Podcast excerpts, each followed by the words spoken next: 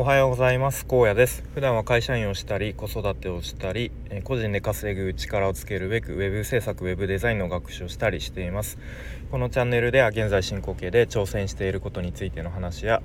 日常での気づきや学びをアウトプットしています。えーと現在夜中の1時53分ということで何ちゅう時間に、えー、更新してるんだって感じですけどまあちょっと今日はあの仕事が、えー、珍しく夜勤なのでちょっと今待ち時間にと変な時間に撮っています。えっ、と今日はですああそう今日はですねえっ、となんだっけ。あそう、えー、初めにやるべきは主張ではなくて、えー、信用の積み上げだよねっていうテーマで話していきたいと思います。はい。で、まあ、本題に入る前にちょっとお知らせをさせてください。えっと先日告知して今ちょっと新たなこう企画というか試みをやっています。えっとまあ僕荒野とお話ししませんかみたいな感じでですね、まあ、僕が基本的に聞き役になって、まあ、皆さんのこうちょっと今考えることの、まあ、壁打ち相手だったりとか、まあ、ちょっとした悩みをお聞きしたりとかまあなんかそんな風なことを、まあ、いろんな方のねお話をこう聞いてみたいなみたいな感じでやっています。はいで、まあ、詳しくは、えっと、507回目の放送で、えー、詳しい内容とお話ししてるので、まあ、もし興味があれば、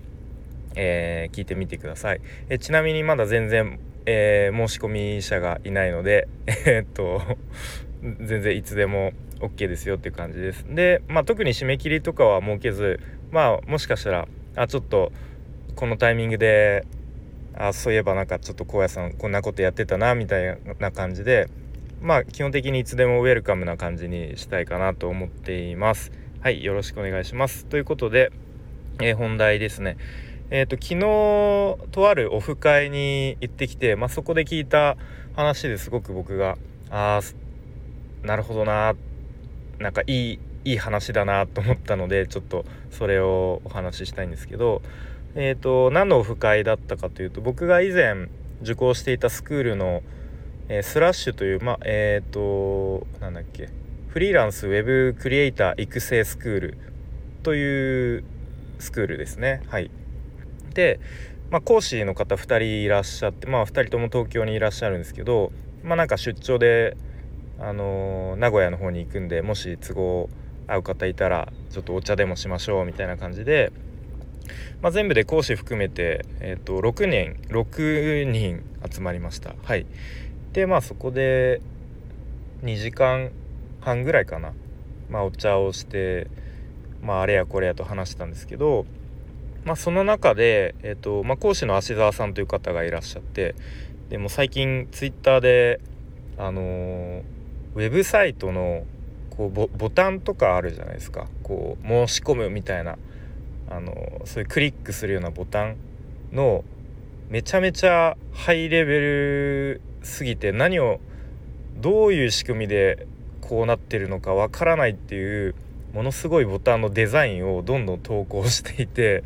でも Twitter のフォロワーが何て言ってたかな1週間でなんか7,000人ぐらい増えましたとか言ってて。まあまあそんなすごく、まあ、そういうクリエイティブにもう心からクリエイティブを愛してますっていう、まあ、そういう方なんですね。はい、でまあその芦澤さんという方が、えーとまあ、このスラッシュというスクールをやる前やる前というかもともと前職が、えーと、会社員でキャリアコンサルタントの、まあ、お仕事されてたそうなんですね。はい、でまあその会社でのエピソードなんですけどもともと確か大学とか、まあ、もっとその学生の頃からそういうクリエイティブ、まあ、デザインとかそういう何かイラスト描いたりとかそういうのがもう大好きで、まあ、そういう仕事もそういうのをやりたかったんだけれども、まあ、残念ながらその就職活動で自分の行きたい、え、デザイン会社だったか、まあ、そういう制作会社には入れずにでまあキャリアコンサルタントという仕事をするようになりましたと。うんまあ、でもやっぱりこうずっとクリエイティブをやりたいっていう気持ちは捨てきれずにその社内でこう自分が新たに今までなかったけどクリエイティブ部門みたいのをこう立ち上げることができたそうですね。はい、でまあそこでこう、まあ、いわゆるクリエイティブデザインとかそういう業務をするようになったそうなんですけどで、まあ、日々のそういう、まあ、デザインの業務において、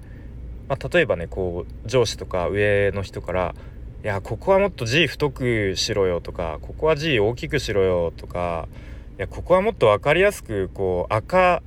赤い色でやれよ」みたいなまあなんかそういう指示とか、えー、まあ、意見が飛んでくるそうですね。うん、でまあ一応こう社内ではこうクリエイティブについて一番分かってるのはスキルがあるのは知識があるのは自分なんだと、まあ、そういう、まあ、自負があったそうです。なのになんか自分のこう主張というかまあそういう主張は全然通らずにまあ言い方を悪く言うと、まあ、デザインのね出の字もわからないような、まあ、そんなおっさんになんかそんなことを言われるのに、まあ、すごく、まあ、腹が立ったというかこうねちょっとイラッとしたりとか、まあ、そんなことがあったそうですね。うん、でまあでもやっぱり会社内会社の中の仕事なんで、まあ、そういうのも受け入れながらやっていくと、まあ、そうするとこうふとある時になんか俺がやってるのはただ上から言われてるものをやってるだけで全然クリエイティブじゃないじゃないかという、まあ、そういうこうちょっとした悩みをある時抱えていたそうですね。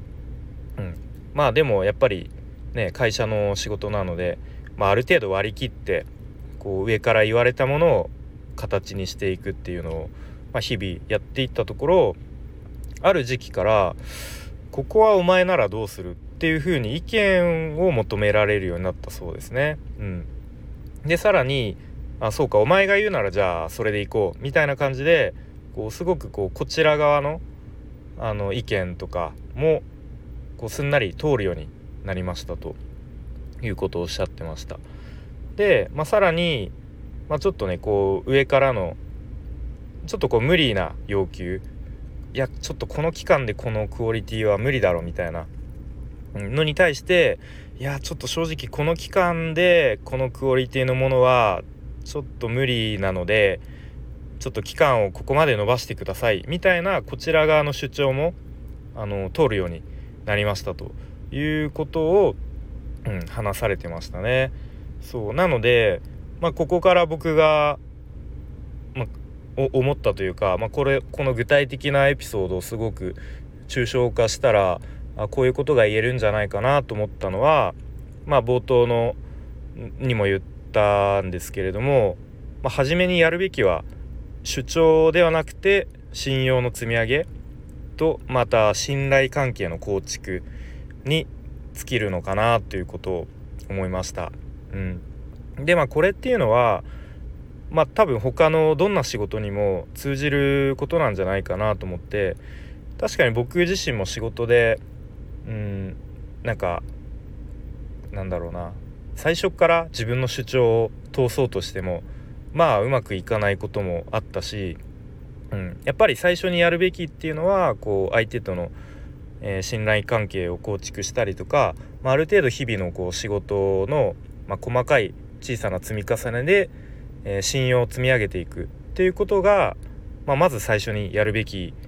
だよなということを、うん、改めて思わされました。はい、ということで、えー、今日は、えー、初めにやるべきは主張ではなく信用の積み上げ